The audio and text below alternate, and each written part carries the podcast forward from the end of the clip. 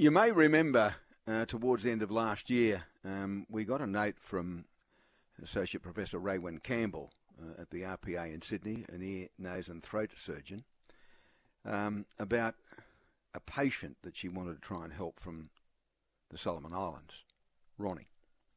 She'd been approached by uh, a doctor in the Solomon Islands, uh, and Ronny had a rather specific and life threatening condition, only a young boy, that would impact on him um, and end in tragic circumstances. So she simply wrote to me looking for a bit of help. So um, she had lobbied RPA. I then lobbied the Health Minister, Ryan Park. So very quickly, the RPA said, yes, we'll make the theatre available.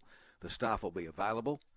Of course, uh, Campbell and her team of surgeons would be readily available. Then we had to get Ronny and, at the time, his mum to Australia. So I made a point of ringing, or in fact, first instance, emailing the incoming CEO of Qantas.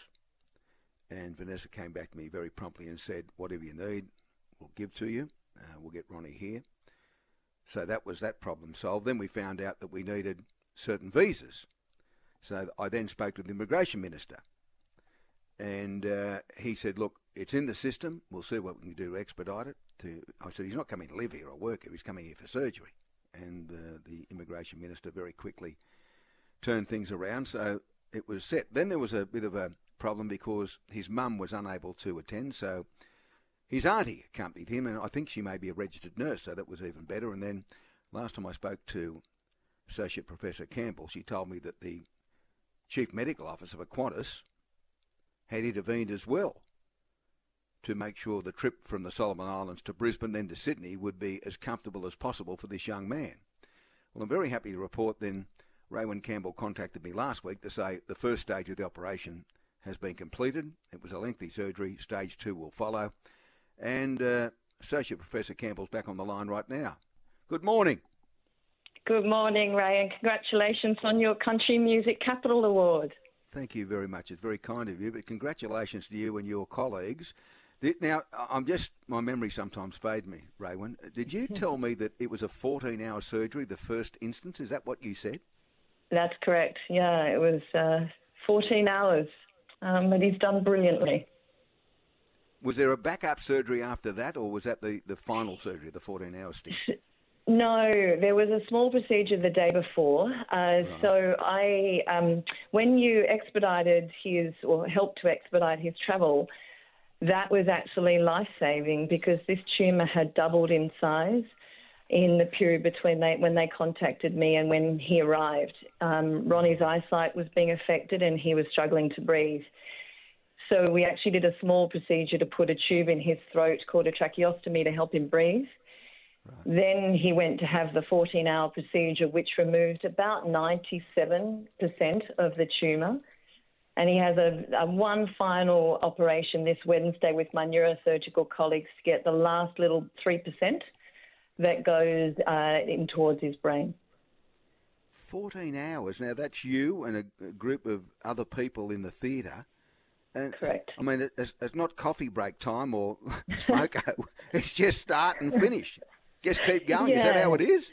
Well, no. I, like there were times where um, my colleague, uh, Dr. Hubert Lowe, he uh, helped with the surgery, and when he scrubbed in, I was able to go out and have a coffee and a break. Uh, you, you, can't really keep going for 14 hours without a break. It's not good for anybody. So no, I, I did have two breaks during that time. Um, and uh, he went brilliantly. He looks absolutely fantastic.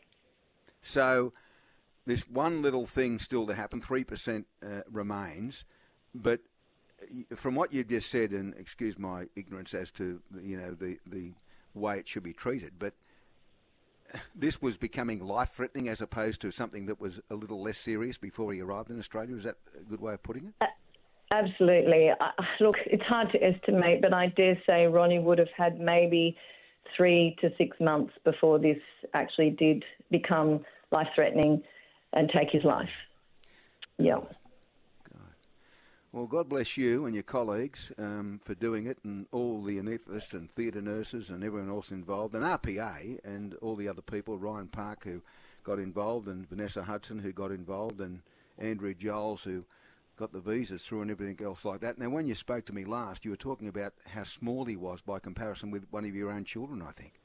That's right, yeah. So Ronny weighed less than my nine, now 10 year old. Um, but in the week uh, before his surgery, where he had arrived and was mm. getting all the medical help he needed, he actually gained about five kilos, which is a real testament to the team at RPA, um, mm. and got so much more healthy. And um, even though the surgery was incredibly difficult and our anaesthetic colleagues were just unbelievable, mm. he, he did really well. And, you know, considering how unwell he was and he had a 14 hour surgery, he looks incredible. He was sitting out and was able to go outside yesterday and get a bit of sunlight. Mm. And just the fact that he could go through that and be doing this just yesterday is just incredible. When you first saw him when he came in to Sydney via Brisbane, um, I guess you've you, you've seen what the problem is going to be and what you've got to deal with. Was it even more severe at that particular stage than you envisaged when you first took this job on? It was. It, to be honest, it was actually quite confronting to see mm. a teenager that unwell, that underweight. Mm. And when we did the imaging, the because the Solomons only got a CT scanner last year, so they have to be very careful with its use. Mm. But when he got here, we did a CT and an MRI, and it was mm. it was a, quite a shock to see how much this tumour had grown in such a short mm. period of time. It had taken on quite an aggressive growth phase. So we, we really went into action, lots of planning, etc., etc. But it was quite confronting, yes. Mm. Well, you're fantastic. You and your team. Um, wish I could name every one of them that was in theatre on that that two day period, but um, you've just you've saved a life, and, and I guess.